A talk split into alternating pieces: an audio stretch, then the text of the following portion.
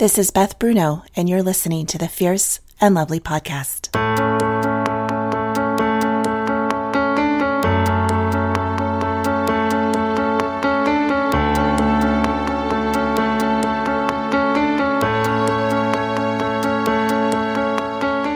On this podcast, I amplify the feminine voice and curate feminine glory so that you, my listener, find your own fierce and lovely story.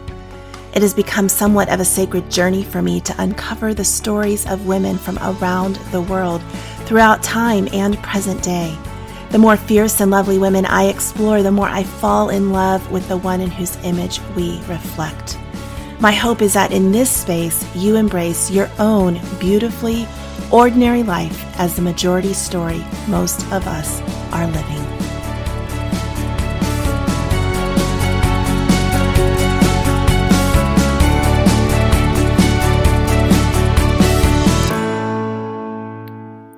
Welcome to the Fierce and Lovely podcast. I am so glad you're here, especially for today's conversation, because I think it's something we all struggle with comparison. Rochelle Parham is a fellow Redbud writer, which, if you've been following me, you know that's the Writers Guild I'm a part of, the one that taught me everything I know about the business of writing. Her recent book, Mythical Me Finding Freedom from Constant Comparison, comes from her own story of growing up with a birth defect, but is a message for all of us in an age of viral comparison. The cover of her book is so captivating. It's an iPhone screen, but the screen is actually a mirror. I keep looking at it, trying to get a good image out of it. It's really intriguing. Here's my conversation with Richella. Hello, Richella, and welcome to the podcast. Hi, Beth. Thank you so much for having me on. It's a real treat to be here. Well, can you start us off by just talking a little bit about where you are right now and um, a little bit about your personal life and what occupies your days? Who is Richella? Oh, thank you for asking. Oh, it's it's nice to have someone ask um, about me personally. I am um, sitting currently in my home in Durham, North Carolina. Live right down the street from um, Duke University, or not quite down the street, but but very close to Duke University. Um, I live here with my husband Jack. He and I have been married for 34 years. And uh, so obviously I got married when I was 12, right? Right. well, not quite, but we did, we got married really young, but we've now been married for 34 years and we have three adult sons. My oldest son is a naval aviator and got married this summer. So I have one daughter now, beautiful daughter in law named Christiana. My second son, Preston, is 26 and he is a, an accountant. My youngest son, Lee, just graduated from college and is looking for a job. So um, most of my days right now are spent very differently from my days of just a few years ago. I have just graduated from being mostly a stay at home mom. Um, so grateful that I got to um, work only part time while I was mothering my kids. And um, that was a huge, huge blessing. And now I'm um, kind of transitioning into more and more work, some of it at home and some of it away from home. And I'm trying to learn new rhythms because taking care of a home that is full of three energetic boys and taking care of a home with just a husband are, are really two different things. I haven't done this in a long time, and um, it's requiring some real thought and care and a whole lot of trial and error. But um, I am I am grateful for the chance to be here with my husband and to to work on being um, the best wife to him that I can be while also pursuing ministry opportunities. And I do that mostly through um, two organizations. Uh, my local church, I'm part of leadership at a church called the Gathering Church in Durham, North Carolina. And I serve um, on a larger scale with Renovare, the spiritual formation ministry that was founded 30 years ago by Richard Foster and some of his friends, Dallas Willard among them and I serve on the ministry team and board of Renovare. So that work keeps me busy. But that's me in a nutshell.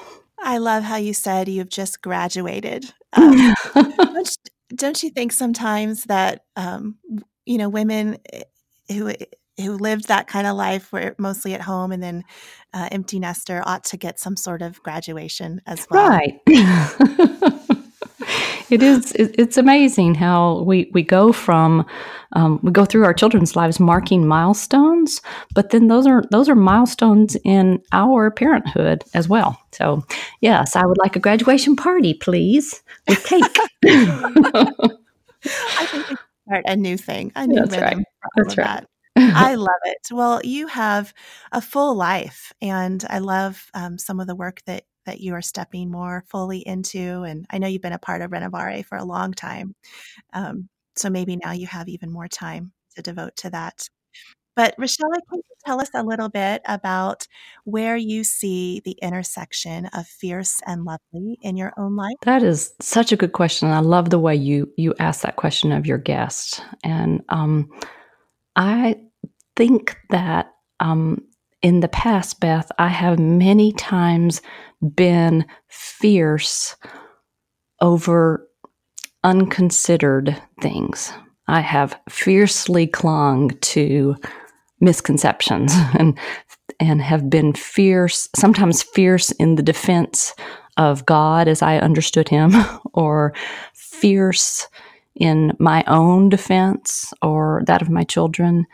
And um, now I am grateful to say that I think that I can be fiercely in favor of God's love and our love for one another. I um, run into so many people who are like I once was, and that is, they they really do question whether God loves them they can understand that God is loving and maybe even understand that God is love, but they're not certain whether God loves them personally.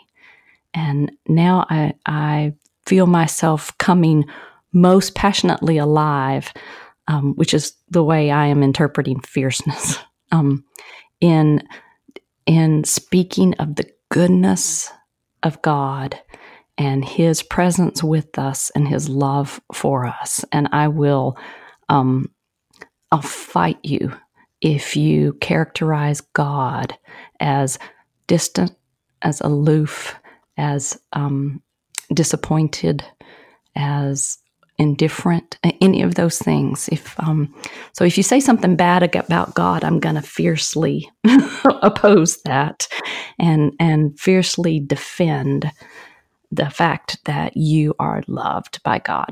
So, um, actually, I, I, think that I would have to say my when I try to think about what's lovely for me, it's um, when I consider the redemption that's happened in my own life as I have transitioned um, from what I was once fierce about to this, um, because um, you know I used used to be really good at using words as weapons.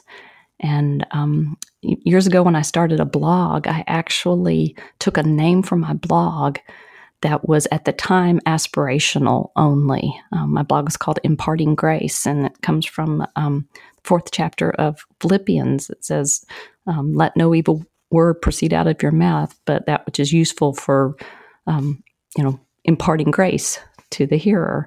And I thought, that's how I want to use my words. I want to use my words to impart grace and to see that God has taken my journey of being ungracious and um, hypercritical and stuck in comparison and has has woven even the bad things together into a story that is now i think full of grace um, or at least much more full of grace so I think that is a lovely thing. I love the way God redeems our stories. Mm.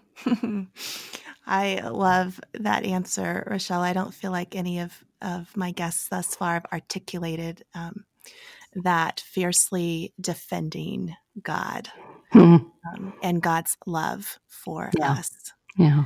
Um, beautiful. Tell us a little bit about what you're alluding to with your journey um, and and I suspect you're referencing uh, the story that is now in your new book, Mythical Me.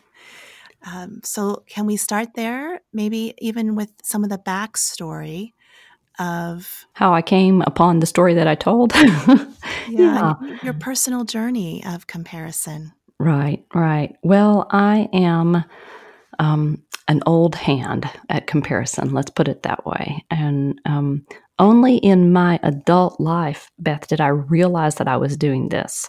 And not because I'm good at realizing things, but because I had it pointed out to me. I tell the story in the first chapter of a conversation I was having with my husband, in which I was actively comparing myself to the best attributes of three friends that I had just spent some time with. And um, I, I never noticed that this was a habit, a pattern for me. And my husband, at that point, he'd been my husband for 15 years. Um, so he knew me pretty well. And he told me to stop it. And I said, Stop what? He said, You you do this all the time. You're constantly comparing yourself to the people around you. Um, and he went on to say something that stuck with me so clearly. He told me that I compared myself not just to other people, but that I chose each person's most outstanding attribute and compared myself um, to that outstanding attribute. So he he said you'll you'll choose this person's um, giftedness, you'll choose this person's strength, you'll choose this person's um, physical makeup, you'll choose th- that person's um, talent for you name it, for singing, for cooking, for raising children, for whatever. But I would choose whatever someone was best at and assume that I should be as good as that. And you can imagine, um, I never, I never measured up in my own eyes. I always came up short. And he said to me in that conversation, this was back in the year 2000, he said, you have created for yourself a mythical composite woman. And that's who you think you should be. This composite woman made up of all these great attributes. But I'm telling you, she doesn't exist. And what he was trying to say to me was that he wanted to have a relationship with the real me, not with this ideal person I was constantly trying to be and constantly being thwarted in becoming. And um, the backstory of that is actually pretty, um, pretty sad, or could have been pretty sad, Beth. Um, I did not realize that I was projecting my own fears and misgivings about myself onto my husband. So I would believe the worst about myself, and then I would assume that that's how he felt about me. And you can imagine how good that is for a relationship. it was it was pretty bad, and um, we we ended up really struggling. Uh, we'd been married a long time, and we actually went through a marital crisis.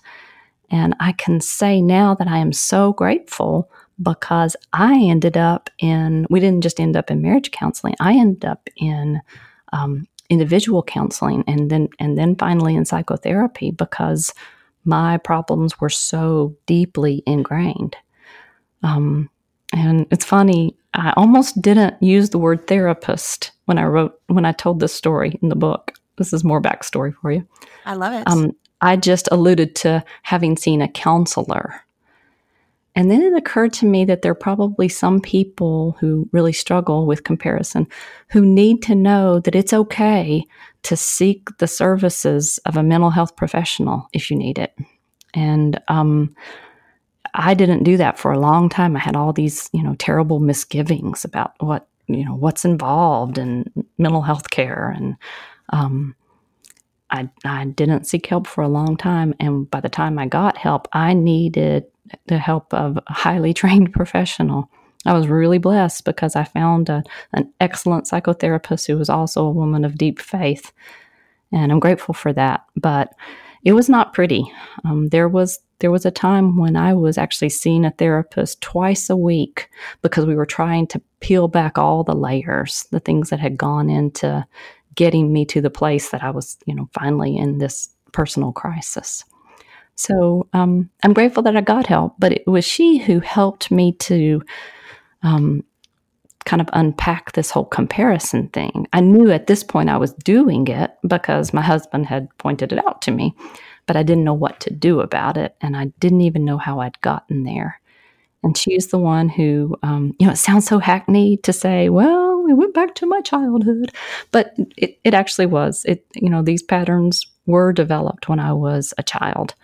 And um, I did not lie on her couch, but I did sit there and go back with her and um, delved into the all these parts of my past. And turns out I had been comparing myself with other people um, almost all my life because I was born with a, a birth defect and is real visible. I have a um, very rare disease, um, but the the visible part of that is that most of the right side of my body is covered with a, a, birthmark, this huge port wine stain that covers most of the right side of my body.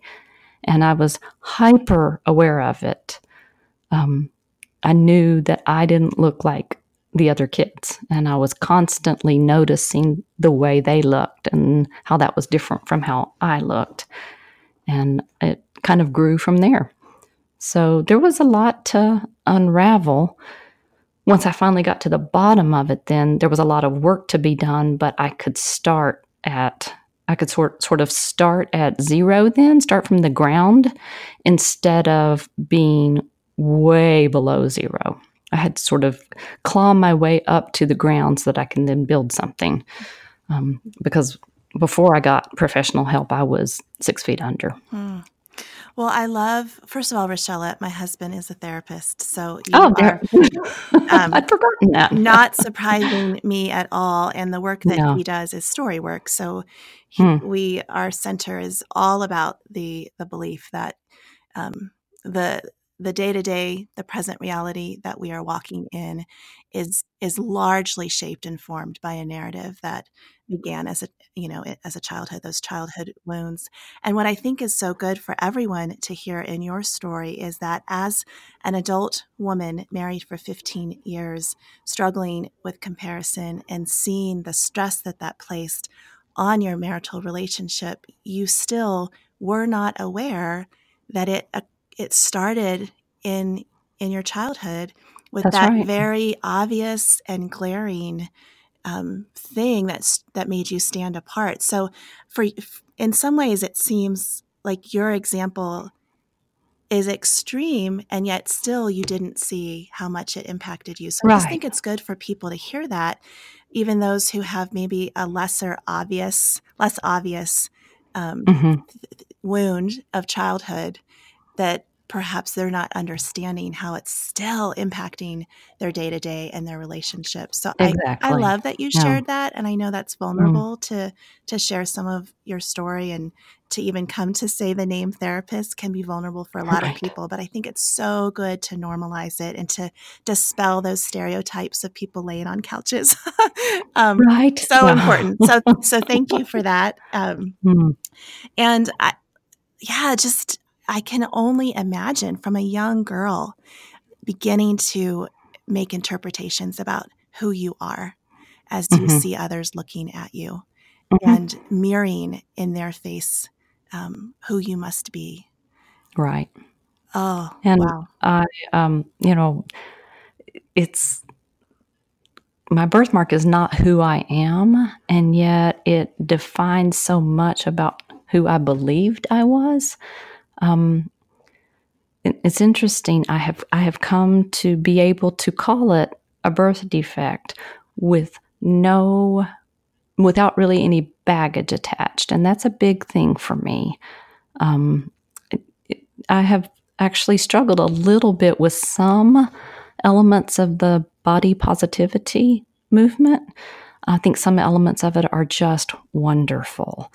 Um, but every now and then there's there's this hint of taking something that is that is difficult and calling it beautiful.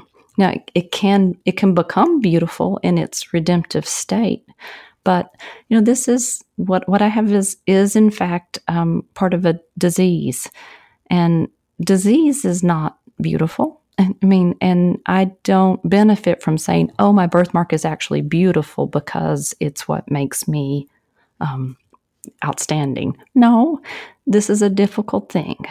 Um, this is an illness, and there are symptoms of it and things that I have to deal with every day. What is beautiful is the life that God can create, um, not only in spite of the difficulties like birth defects, but but also taking them into account. He can bring something beautiful out of it. But I don't really think it's helpful to say, "Oh, your birthmark is beautiful." It's not. It's not beautiful. It, it it's uh, you know, it is really it's kind of hard to look at. It is um, you know, my my right leg is two and a half inches bigger than my left leg. Um, I th- there are places where you know the the vein involvement with my birthmark gets worse over time. Um, it it, it's not a beautiful thing, but no longer do I feel like I have to hide it. For a long time, I did think that the, the very best thing was if I could hide it um, so that I, no one else ever had to look at it. You know, it, I didn't want anyone to look at it. I knew people were looking at it. So if I could hide it, then I felt like I could take all the discomfort away. That simply isn't true. Um, it's so much so much better to be able to look at it, to call it what it is, to say, you know, this is what came of that. And then God can use all of that. And um, because of his great love for me, something good can come of it. But I don't have to call what is not beautiful beautiful. I can be truthful and straightforward.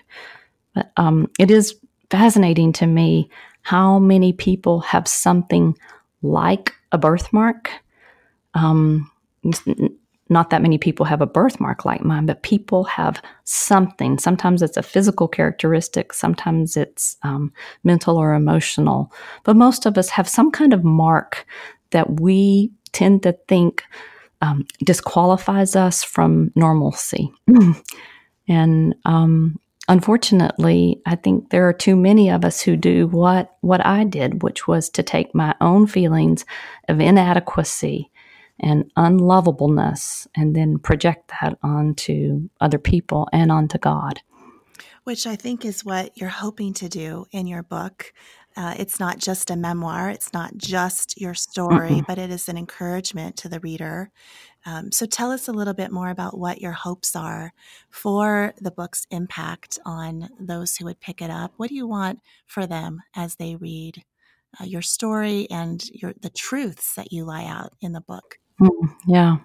So, um, playing on that phrase, the mythical composite woman that my husband coined all those years ago, that's where the title came from, Mythical Me. But um, I used the word myth and um, honed in on basically false narratives, false beliefs that that I had about myself and about God and about other people, and um, that that's what constant comparison got me into was believing these things that aren't true. And um, what I realize now is that I'm not the only person prone to comparison. And unfortunately, it's a problem that is getting worse. You know, my, my book has the picture of an iPhone on the cover. Uh, and might make you think that the book's all about social media. No, I was struggling with comparison long before social media. But I think with the advent of social media, the problem of comparison has gone viral. Um, we used to be able to compare ourselves with people in our immediate circle. Now we can compare ourselves with strangers on the internet, right?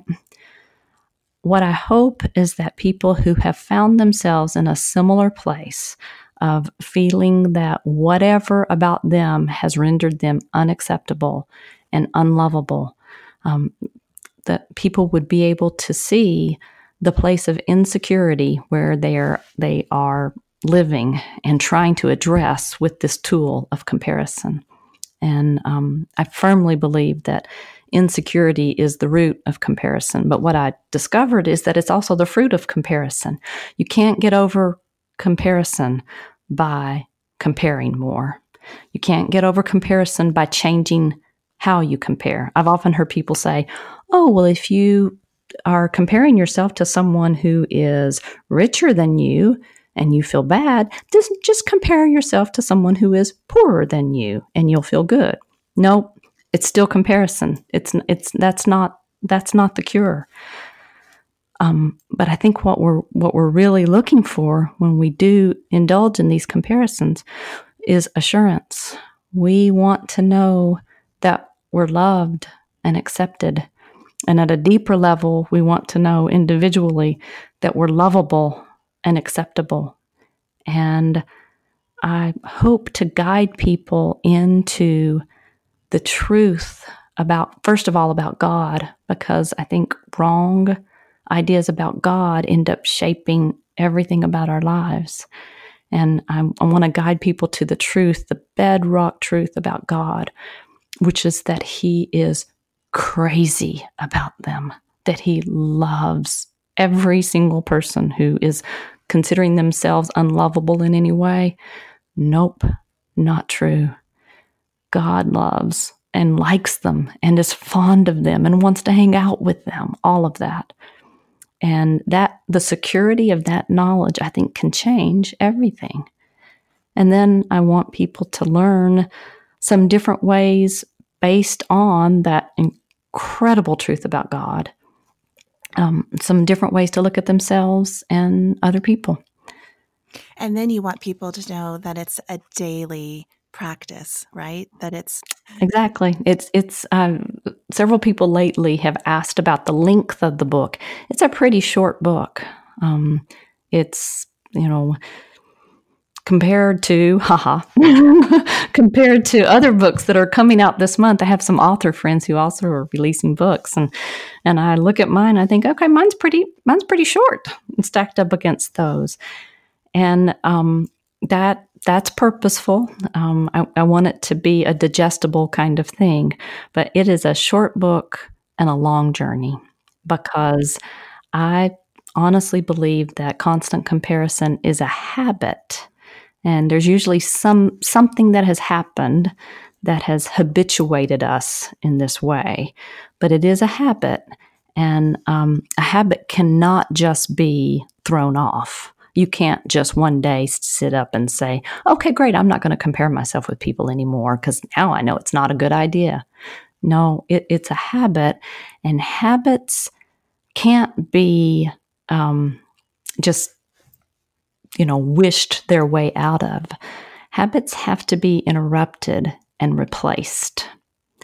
And I firmly believe that this this habit is born of insecurity, so we, we have to take on new habits that get at that underlying insecurity and then also re- replace the, the, the things that trigger us into the act of comparison. So the the last third of the book really is is dealing with some old things and learning some new habits that can take the place of that old habit of comparison. Mm, yes. Richella, thank you so much for coming on the show today and sharing with us just oh. a little bit. Uh, I mean, just even if people never pick up the book, I feel like you've offered encouraging words. But for those who want to, Mythical Me Finding Freedom from Constant Comparison releases on October 8th, 22nd. 22nd? October 22nd. 22nd. Mm-hmm. Um, and they can get it wherever books are sold, correct? That's correct.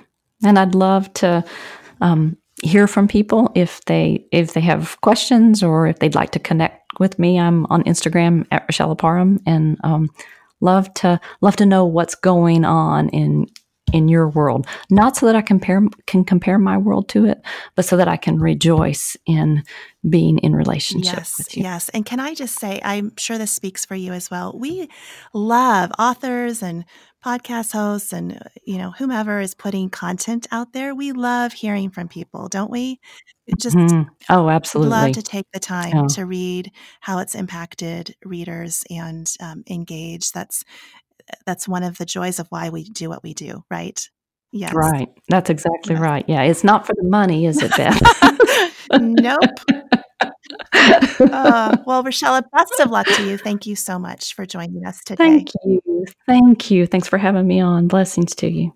All of us can relate to Richella's story of struggling with comparison and creating a mythical composite woman that we measure ourselves against.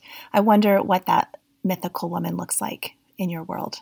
I'm curious about what I have concocted in my own, and I will be thinking more about that today. I think because Richella brought up a therapist and we talked a little bit about looking back at our stories, I just need to talk to you a little bit about the counseling center that my husband and I own. It is called Restoration Counseling, and our home office is right here in our town, Fort Collins. We also have an office in Austin, Texas. And we have online counselors who are doing some story work remotely. We have lots of people who fly in to do three day intensives, both to Texas and here in Colorado. And our entire focus is on restory, the restory process that um, really we've taken a lot of that from Dan Allender and his work at the Seattle School and the Allender Center. My husband has evolved and morphed that into a framework that he teaches all of us who are a part of the center. I'm currently in the institute alongside of our spiritual counselors and our therapists, and we are talking about the importance of story and reframing some of those interpretations that we made as children. Curt Thompson says that children are amazing at observation, but they are horrible at making interpretations. And so, as children, we experienced events and we had emotions around those events, and then we made interpretations, and they were not always correct. And we have been living out of those false interpretations, some of us for our entire lives. And so our focus is very much on looking back and restoring some of those early narratives that we made as children. So if you are at all interested in learning more about what we're doing, we're always looking for people who want to join our team, and we're always looking for people who want to come and do that work with us. You can find out more at www.restorationcounselingnoco.com uh, or just actually an easier URL is restorycolorado.com or restoryaustin.com. And uh, would love would love to interact with you over in that space as well. Thanks for listening. As always, this is Beth Bruno, and this has been the Fierce and Lovely podcast.